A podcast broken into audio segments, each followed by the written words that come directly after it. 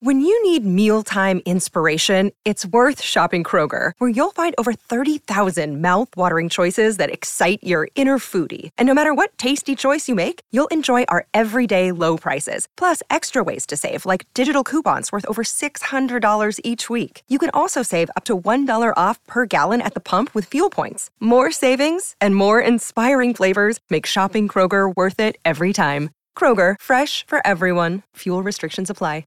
Another day is here, and you're ready for it. What to wear? Check. Breakfast, lunch, and dinner? Check. Planning for what's next and how to save for it?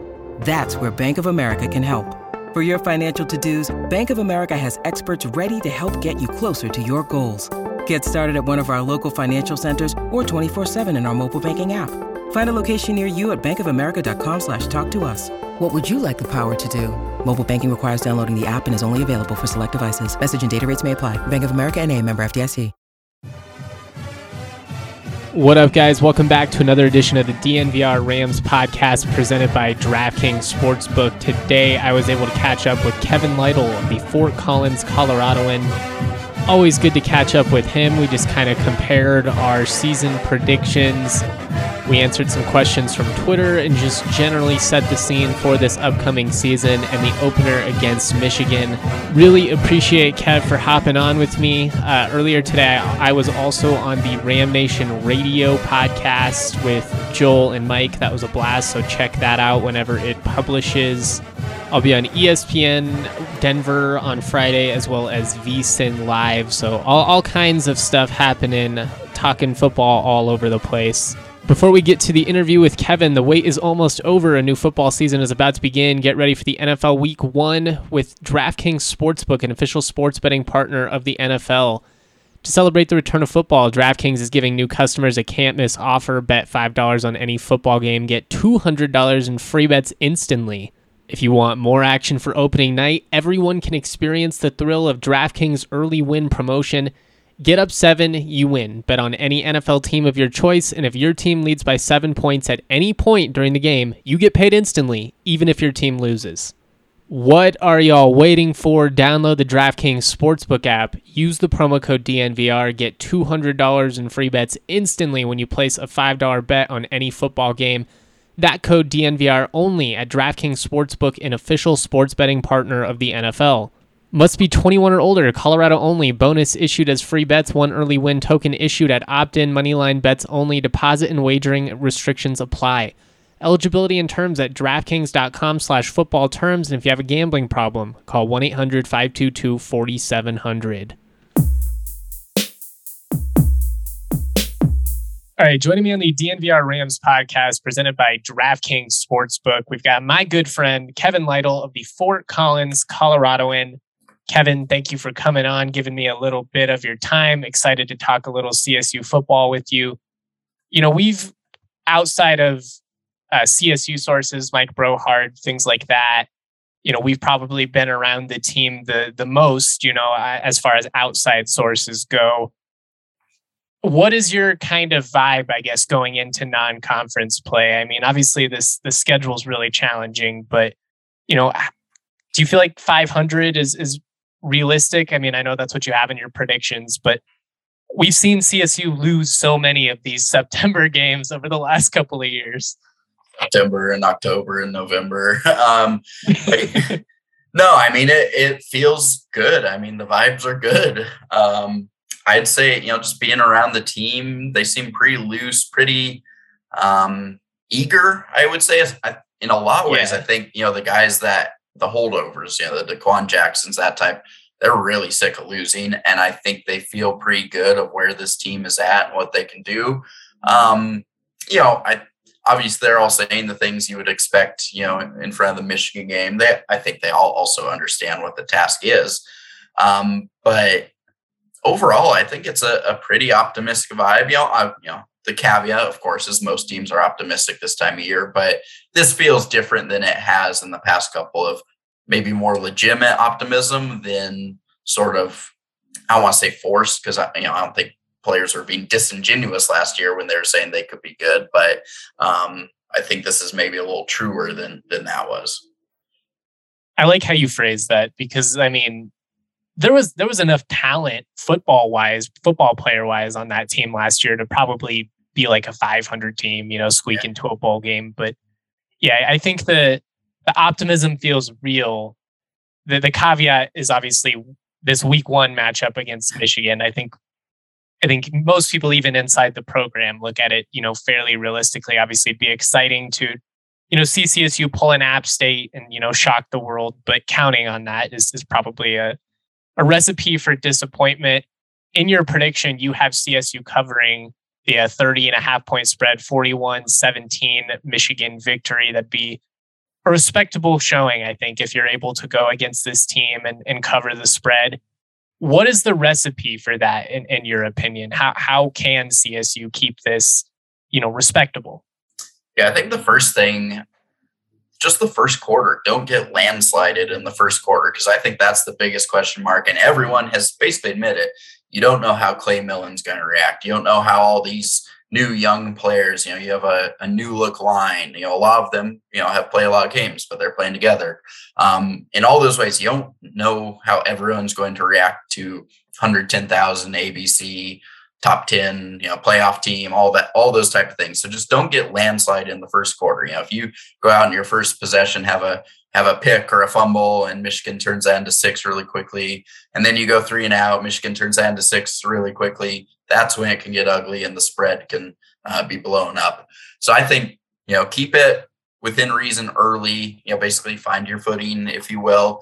And then, we're going to need to see, a few big plays from the air raid. I think we will. That's why I think, they're not going to go up 38. I feel pretty comfortable about that. But if you see some of those flashes, a big play here and there, I think that'll be really encouraging for people. And that's how you get a couple touchdowns on the board. And then defensively, they'll struggle, at times, maybe a lot of times, but if you can get a takeaway or two, that'd be a really encouraging sign as well. So I think all those would be, both encouraging signs for the future, but also how you keep, the score under the spread.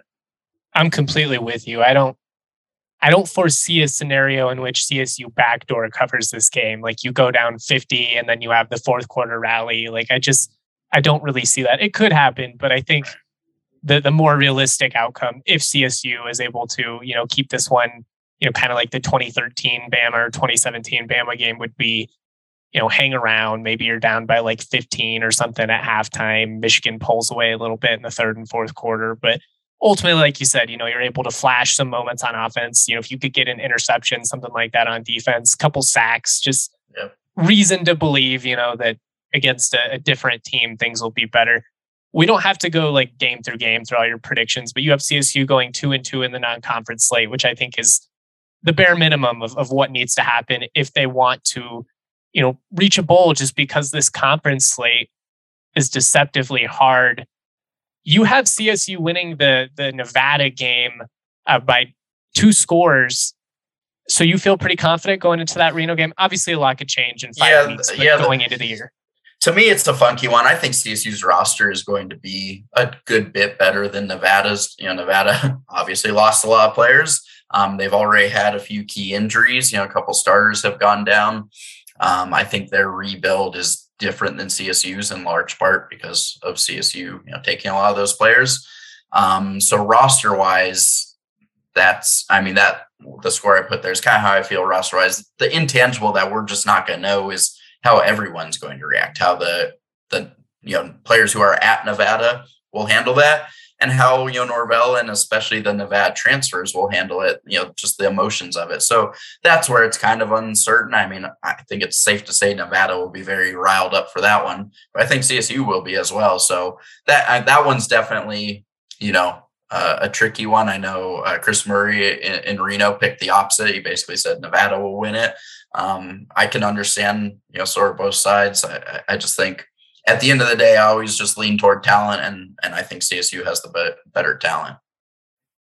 I think the emotion that Nevada is going to feel in this one can almost be counterproductive. Like, obviously, you can have you that. You have to channel it properly. Yeah. You can, especially if you come out, early and you exert yourself and, you're all intense, then all of a sudden in the fourth quarter, I think, or third and fourth quarter, I think that's when that talent gap is ultimately going to come in play. So I agree with you. I think CSU wins this one in Nevada. especially after seeing the way Nevada kind of struggled to stop the run against New Mexico State. The game I'm really interested in this year is Week 9 at Boise State. We have talked off the record about the preseason all-conference selections and the projected order of finish. We both thought Air Force should have been tabbed the preseason favorite. Boise's getting a ton of love. Basically, every national projection I see has them in the title game, has them winning, 10 games. I get they have the brand. I think CSU could keep this one close, potentially even beat Boise State for the first time. You have Boise winning 27-23, so it seems like we think that, it's very similar. I don't know if it's fair to ever pick CSU until they actually beat Boise State. It seems like you're kind of just throwing darts at the board. Yep. But I really think that game is much more winnable than anybody on the outside would recognize. Yeah, that's where I'm at. I think Boise State will be solid, but yeah, I don't think they're the Mountain Division favorite. I voted for Air Force in the poll. And yeah, kind of like I said in my prediction, I don't think it's a vintage great Boise State team. But I cannot pick CSU, especially on the road. I just, 0-11 now? They always seem to find a way. There's the 2017 debacle, the onside kicks. There's the special teams debacles of the COVID year. Just something always seems to happen. So it's coming. CSU will beat Boise State sometime.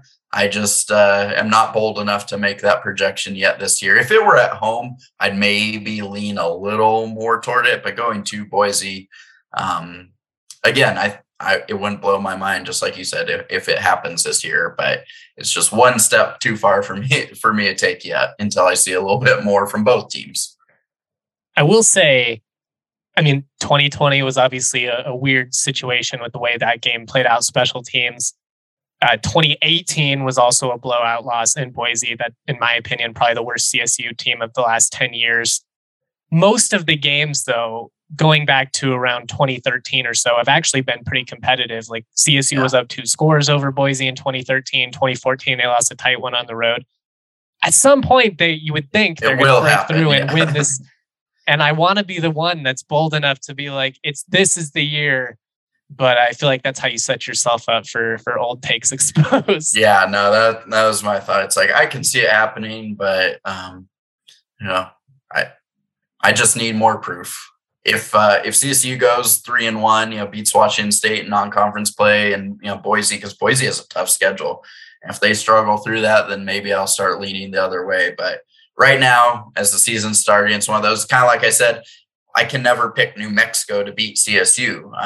Obviously, there's a bigger talent. It'll happen at some point. But at some point, it's going to happen. CSU fans will not handle that well, but it's going to happen sometime. I can't pick that this year. There's no reason to think that this is the time that will happen. I think that's a fair assessment.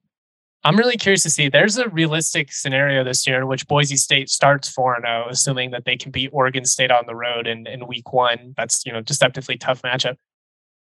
They could finish 7-5. They got to play Fresno, Air Force, and San Diego State all back to back. They still have a game against BYU, who's supposed to be really good.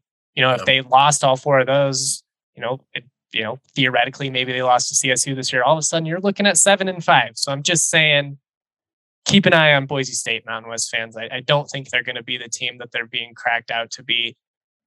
You have CSU hanging against Air Force. I liked that one. 33-27.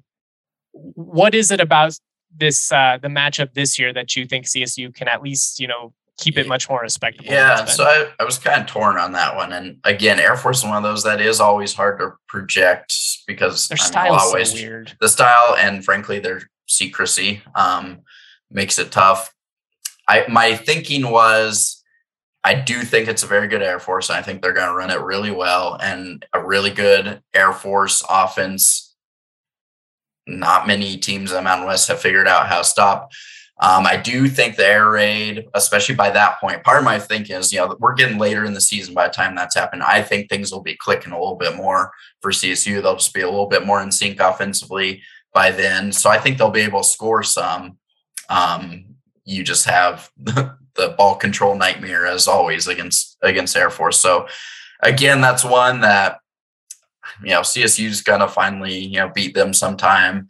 But I just think there's a good Air Force team. I think CSU will find a way to hang in, because the good thing is, last couple, Bobo, I think even Adazio talked up Air Force, but I think he got psyched out by them as well. I don't think Norvell will be psyched out by, he's been in the Mountain West. I know obviously a different division, so he doesn't play Air Force every year, but he's seen them. So I think he'll probably be a little bit more composed on how to handle an Air Force game rather than, Mike Bobo, for instance. He was spending a week during training camp preparing for Air Force when they didn't play Air Force till, week 9 or whatever it was. That kind of speaks to how how out of whack Air Force puts teams. I like that you brought that up, because it, to an extent, it makes me think of this Michigan matchup and how CSU has kind of framed the narrative of, we're focused on ourselves. We're not going to get too hyped up about the atmosphere and all that. And I think some of that is just, coach speak and them not wanting to give us, the quote. But I think there is a large part of that with a team like Air Force, where you can just, you psych yourself out for the matchup. You focus on it so much. And when you focus on the weirdness, it's like it takes you out of your own game, and then they don't know how to handle it. If it plays out this way, that'd be a really fun game. It'd be like 2016, I think it was, when CSU lost a shootout in the academy. It's like 48-45. Yeah. Michael Gallupiers. That was a really fun game. The last thing I want to talk to you about, just as far as the predictions go, you have CSU in the New Mexico Bowl, which outside of, like if they went to the LA Bowl or something as, the Mountain West's best bowl representative, or a New Year's Six Bowl, in a pipe dream, that'd be amazing. I would say that the New Mexico Bowl is probably the most desirable outcome that CSU could have, just because all of these bowls, it's kind of semantics anyways. They all essentially mean the same thing if you're not in the playoff. I do think that the New Year's Six bowls have a little bit more prestige still, the Fiesta Bowl, the Rose Bowl, those type of games. But Albuquerque would be great, because it would be an opportunity for the fans to go to an affordable location. You could travel really well, and it could just be a fun celebration of the season. We've talked about how Albuquerque actually embraces it. I think that'd be awesome. Like, I'd way rather go to the New Mexico Bowl than Boise in December, or the Barstool Arizona Bowl, or any of that. Yeah, no, this thought kind of stemmed for me. A few weeks ago, I was on a radio show in Albuquerque, and they just asked, how do CSU fans view the New Mexico Bowl? And it's kind of an interesting question. I hadn't really thought about it. I was thinking, well, it depends. I think everyone really enjoyed, the first two New Mexico Bowls. Obviously, they're great games. Fun, 08 and 13, just fun in a lot of ways. And I think proper endings to those team seasons for fans. Whereas the 17 season, most fans, and I think people like us, thought CSU should have been better. They probably should have played for a Mountain West title. And so basically that late season backslide where you ended up, 500 or 7-5, and then going to the New Mexico Bowl was a letdown. And it wasn't, any offense to New Mexico Bowl. It was just higher ambitions that season. So that's kind of what I was saying. And so this season, I think fans would be really excited. It would, I think, 6-6, 7-5, and getting to, a bowl like that would be, a sign of, a big step forward and, upward trajectory. I think fans would be really excited. And like you said, easy to get to. It's a cool place. I mean, good eating, Albuquerque, like you said, embraces it. They do a nice job. It's kind of, not to be like the grumpy old man, but sort of maybe a pure version of bowls, kind of what they used to be of, just kind of a random town. Really embraces bringing two teams in, show them a good time, hopefully have a fun game, and go home for Christmas. So I think this year fans would really, I think the vast majority of fans would be very happy to have CSU in the New Mexico Bowl. I think it's a very achievable goal. And, who knows if they go 6-6, 7-5, obviously the shuffling, they could end up in the New Mexico Bowl, the Boise Bowl, the Arizona Bowl. There are a lot of different choices. They, going, going to a bowl, they would be excited. But the New Mexico Bowl is best case. Yeah. I think that'd be a good one for fans and everyone. So we'll see. But, I think that's sort of the line I've drawn of like, that's a pretty darn successful season if everyone's hitting the road to go down to Albuquerque in mid-December.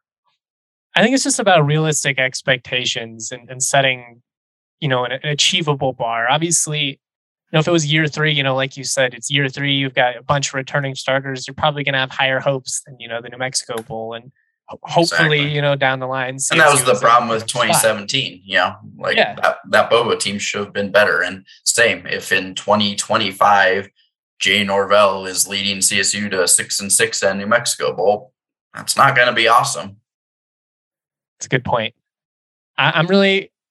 I like being in this position. I think that the buildup is fun. I was thinking about this with the basketball season. Like as much as I enjoyed the basketball season last year, and it was awesome to cover that team, you can see with the fans, like when you have the expectation of we need to be this, it just puts so much pressure on every single game. Every loss is the end of the world. You know, I don't know, you get a little bit overreactionary. You're not able to appreciate the wins as much just because it's like, well, that's what we were supposed to do.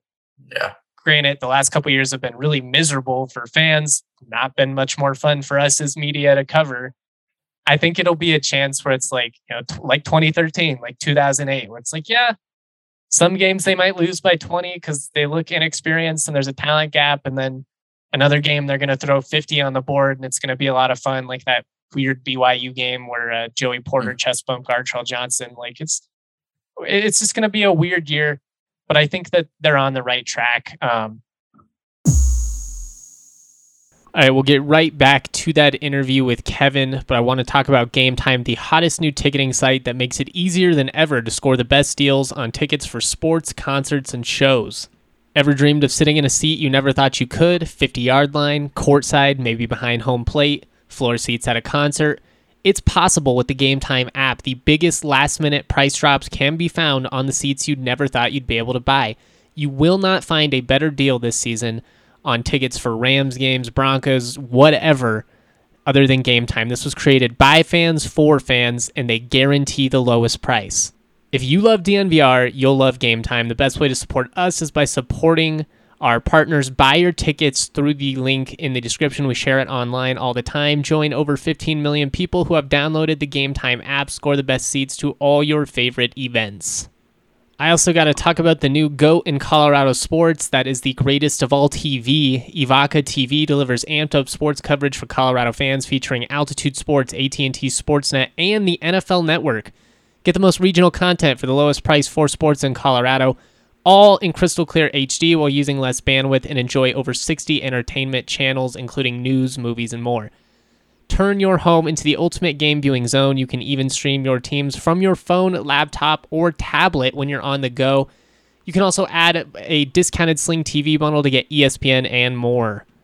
Ivaca is only $25 a month plus a $5 receiver fee. Right now, Colorado sports fans get $10 off per month for your first 3 months. To score this deal, go to ivaca.tv/Colorado10. That's EVOCA.tv/Colorado10. No contracts, no catches. Ivaca TV is made for the champions of the remote. All right, real quick, I got to give you my DraftKings pick of the week. We've got really intriguing Week 1 games tonight, Thursday. Obviously, the Backyard Brawl coming back. That's really fun. I'm actually going to stick in the Mountain West. San Jose State hosting Portland State. Portland State only got to play 2 games in 2020. A really weird scenario. I like the over. The over-under set at 50 points. I'm rolling with the over. Get that at -110. I'm tempted to take San Jose State to cover 22.5 just being at home, but you know, if they cover that, it should go over anyways. The strength of Portland State is definitely in their receiving core. I think they could put a touchdown or 2 on the board. Either way, I like the over. I do think this San Jose State offense is going to be better with Chevin Cordero coming over from Hawaii. Added a couple of Nevada receivers as well. But again, rocking with the over in the San Jose State-Portland game. DraftKings pick of the week. Lock it in, -110. All right, back to that interview with Kevin Lytle of the Fort Collins Coloradoan. Who is your team MVP? We had this posed to us on Twitter. Who do you think is your team MVP? Yeah, I've been brainstorming that one. It's tough. I hate to just be this guy, but if they're in a bowl game, it's Clay Millen. I know it's just so obvious, so cliche, but if they make a bowl, it has to be Clay Millen, I think. I thought about some of the receivers, but with the air raid, you spread it around so much, you're not going to have, a Gallup number. You could talk me into a defensive player because I know we have a DPOY question coming, so we'll get there. But so maybe a defender, if a Mo Kamara has, a 12 sack year or something like that, could be in the mix. So I know I'm just going party line, but if they're in a bowl, I feel like the odds would have to be on it being Clay Millen. I don't see any way in which they reach a bowl unless, Clay is one of their best players. So I think that's the fair answer. If I took Clay off the board, who would be your choice? All right, Clay off the board. Mo would be on my short list because I think, again, if they're let's just assume we're talking that they're going to be good because we're not naming it MVP if they go 3-9. But let's say they make a bowl. I think Mo probably has to have a good season. And then I'm going to say Angel King would be in that mix. I think he needs to be good because he's going to, starting safety, also kind of a cornerback. I think he's going to need to take the ball away sometimes. So again, if they're 7-5 or something, I'm guessing he'll probably have done that. And then I think D-Jax could be in that mix as well. He's seems like he's healthy. He, again, has proven himself to a new staff, which it seems like he has to do every year. Every single time. Yeah. But, man, he just always does. You can't bet against that kid. That's hilarious. We are right in line here. I put Clay, and then I put in quotation marks, if I'm not going Clay, then I'm going Daquan Jackson. And my defensive player of the year is Mo Kamara, because again, I think he's got to get after the quarterback. And I factored in King. I do think he's going to be the kind of the last line of defense, for this team. So you need quality safety play, but I do think defense is kind of the sneaky answer here, just because, it could be a scenario in which even if you are scoring 30 points a game, like if you're giving up 40, you need them to be competent, but I think we're right in line there. So is Mo your defensive player of the year then? Yeah, probably him or D-Jax. Safe answers. They're going to put up great stats. Could probably throw CJ Onyechi out there as well, the other edge. He's my X-Factor player if we want to sort of make up a category of he sure looks the part. He's, I think we've both seen really good things at times in both spring and camp. You look at his Rutgers numbers and there's not much production. I'm not going to lie and say I was watching Rutgers, so I don't know exactly how they used him. So he's a guy that, if he can throw out 5 or 6 sacks, I think that can change the scope of the defense a little bit because you need, it can't just be Mo. Devin Phillips, I think will get some, but you need, they don't want blitz a ton. You need that D line to be good. So if CJ Onyechi can produce a lot of, tackle for loss and sack type numbers, I think that could really help the defense. That's sort of an X factor type player for me. Who would you be your offensive X factor? Because I think I'm probably going to go Tanner Arkin. Yeah, Arkin's one I was thinking, and maybe he's too important to be considered that, but Ajon Vivens, just because I think he can. I think this sort of one cut system fits him well. He runs downhill, and then obviously he'll probably catch the ball some. So maybe that's too obvious a choice, but Ajon is a guy that I think can be good in this offense. Shout out to Zach Lanningham of CSU Football, actually, for that question. We got one more from him here. You got any bold predictions for the entire Mountain West? Well, we've kind of talked about, we both think Boise State is not winning the Mountain. So for both of us, I think we'll say that one. Yeah. Who do you have in the title game? I have Air Force and Fresno. Me too. San Diego State, I just need to see their every single year of San Diego State football, I need to see their offense. I know there's some optimism around their new quarterback, but it seems like every year they have some new guy that they say will open up the offense. That never happens. They're still really good because their defense is great and they run the ball well. So I think San Diego State could. And Fresno, I know, it's familiarity as far as a new coach, but still, you have some stuff. I just like Haener. I think you know, that's a quarterback, man. He can play. So I've got those two. I could see San Diego State, but I've got those two. And I would, if we have to pick the game, that'd be a really fun championship game, actually. I think Air Force can go win Mountain West title. Shoot, I'll just put that out there. That's what there's my bold prediction. Yeah, Air Force beating Fresno. That is where Kevin and I are at, as far as Mountain West predictions. Got any sleeper teams? Anybody that's, you know, maybe going to be better than? I think Nevada is going to be a better team than expected. Not good, but better than expected. Right. Yeah, I'm still fairly down them. San Jose. I'm not sure it's a huge sleeper, but they had the great 2020.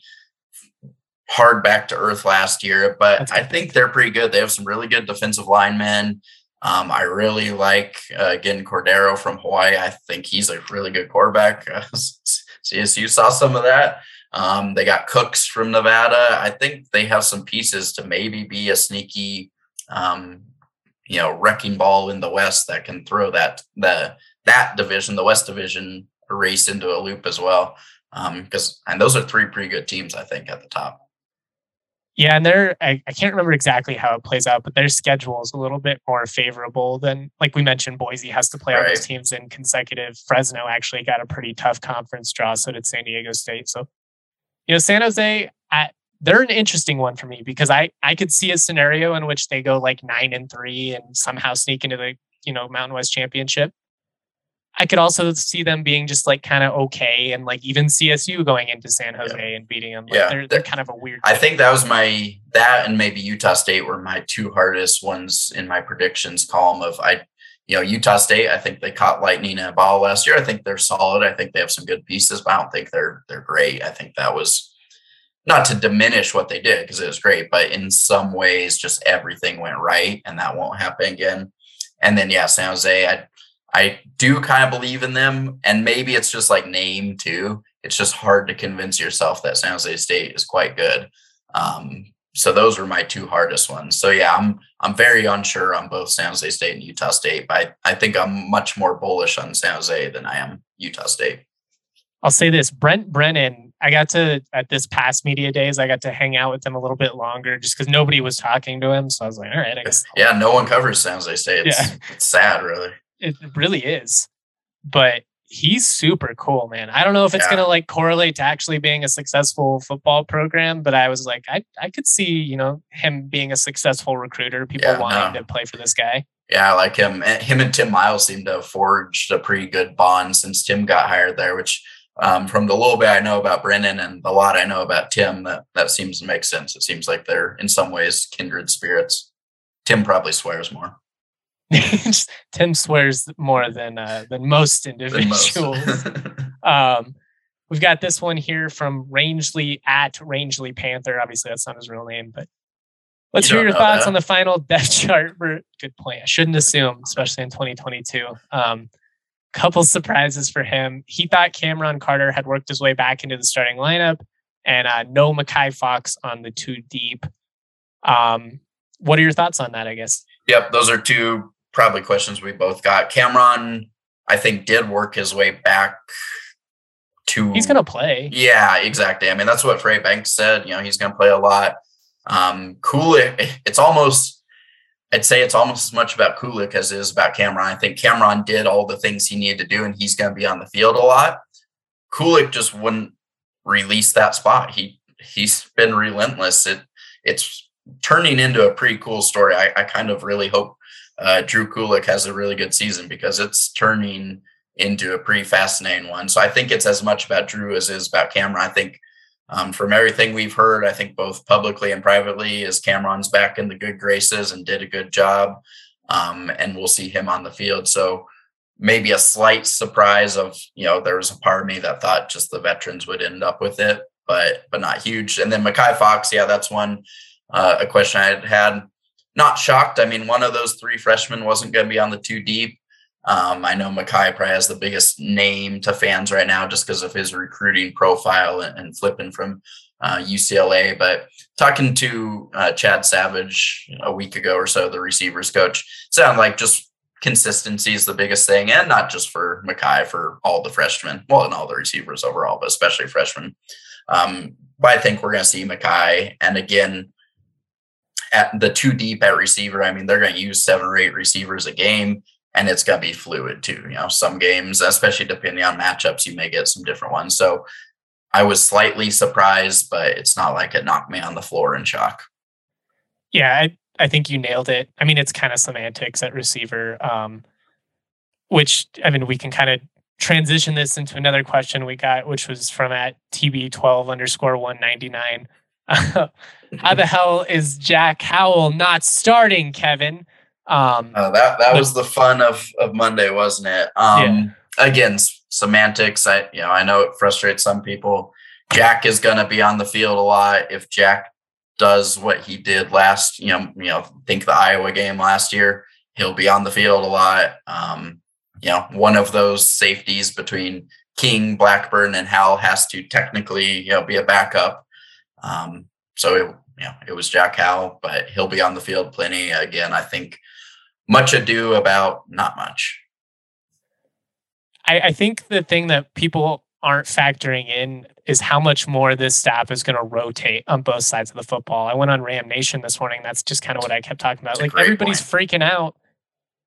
All the plays count the same, whether it's play 1 or play 3. It's the same deal with basketball. Everybody gets so wrapped up in who's in your starting 5. And I get it. There's like a prestige that comes with that. You know what's better than, sometimes shoehorning everybody onto the field at the same time? Having depth and being able to have multiple playmakers and rotate and having a 6-man that comes off the bench and, your team doesn't slow down. We get way too caught up in who is on the field, play number 1. So I think it was Mike Brohard asked Freddie Banks, basically, what's your philosophy on rotation? How many plays a game do you want? He's, basically the last staff, the top guys were playing, 75 plays a game. Freddie kind of gave this look of like, yeah, you can't play top level that many plays. So no, we're going to rotate through. And it also goes back to what Jay Norvell has repeated over and over and talked about a lot Monday. CSU has finished seasons terribly. They're really bad in the last month and a half. Well, what's one way to be better is not have all your guys be completely dead and wasted by 5 games into the season because they're playing 80 snaps a game. So yeah, the rotation point is fantastic. We're going to see on D-line, we're going to see 8 to 10 guys. We're going to see 7 to 9 receivers. We're going to see all those DBs. I mean, Aiden Hector is going to roll in. DeAndre Greeley at corner. We're going to see a lot of guys. Linebacker's the one they're probably thin, but they only use 2. They'll roll through 4. You're going to see a ton of guys playing because you have to have a ton of guys playing to have a 13-game season, which is what they hope. Actually, I guess they probably hope for 14, but that's not realistic. And then, it's...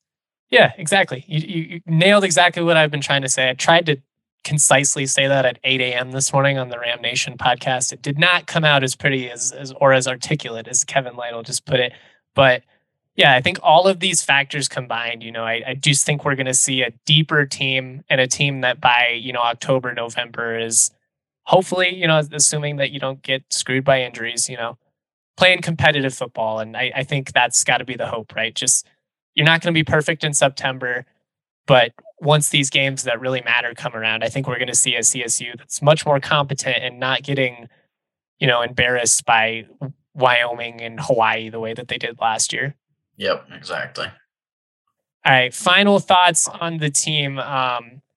Is there anybody you think that could really shock this year just as far as I haven't brought him up yet, anybody like that, or have we covered our bases? Yeah, I think we mostly covered it, and we haven't talked about him specifically today, but people have seen his name. I'm really excited for Melquan Stovall.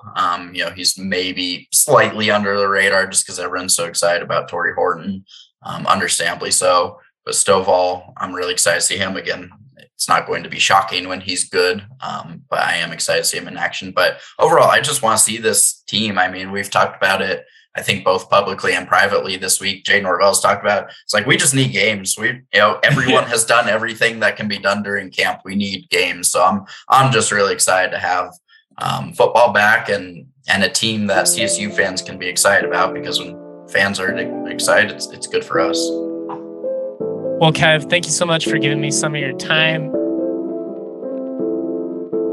Peaches out of Palisades, sweet as mama's marmalade. This shit sound like summer days, the windows down on Harmony. The family band sing harmonies, my daddy played the drums. My mama slapped that bass, my sister sang these songs. Dancing under canopies, we thank the trees for all their leaves. We are just some drops of water, together make up seven seas. And one day I'll be like my father, one day I will learn to breathe. I'm choking on the thought that I am not the man I wanna be. I got blood on my shirt, like I wear my heart on my sleeve. She said I look good in red, but that went straight to my head. So now she's rocking my tees, tucked into new Prada jeans. And we ain't spoken a month, but I just saw her last week. The lipstick stain still on my cheek, like we ain't talking enough. And we always seem to laugh, but never nod at us. So the future's looking grim, it's kinda ominous. And this song ain't about love, that'd be too obvious. See, this is more about lust and all of my misconceptions. And this is more about me and all of my self-deception. I'll tell myself a lie 100 times, don't need corrections. But every night I pray to God, I hope I learn my lesson. And the peaches out from Palisade, and they sweet as mama's marmalade. And this should sound like summer days, the windows down on Harmony. The family band sing harmonies, my daddy played the drums. And my mama slapped that bass, and my sister sang these songs. Dancing hand in hand, we were tripping to left feet, like a middle school slow dance. No one knew how to lead, but I'm still thankful for these days. They put a smile on my face.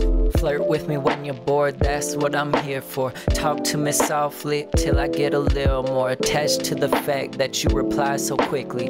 Dash and retract only when you get sick of me. Sit back reminiscing back to when I got them digits. I swear I need a witness or somebody quick with pinches. I was out there floating, all them feelings felt indigenous to places I don't visit. Hard eyes when I'm grinning, hard eyes in them emojis. You said you won't be on me, I said you won't be lonely. You can count on me like a bank teller counter. Ain't never felt prouder, never holding back. Don't gotta front when I'm around her. I wanna listen more, like maybe I should say less. I'm not sure how to make an album, this is just my best guess. My best friends are producers, send me beats, I bump the playlist. Imagine all the hours Ableton was stuck on repeat, all for me to rap about some girls who didn't like me. SB404s and stupid bars all wrote on loose leaf. I wait a lot on promises that sound like maybes. My contacts still just numbers, but in person call me baby. Like why I fall in love with every girl that wanna date me. Introspective but scatterbrained on the daily. I'll make a tape with the homies and rap the same thing. I know it's just rhymes, but it sounds like everything. And the peaches out from Palisade, and they sweet as mama's marmalade. And this shit sound like summer days, the windows down on Harmony. The family band sing harmonies, my daddy played the drums. And my mama slapped that bass, and my sister sang these songs. Dancing hand in hand, we were tripping to left feet, like a middle school slow dance. No one knew how to lead, but I'm still thankful for these days. They put a smile on my face.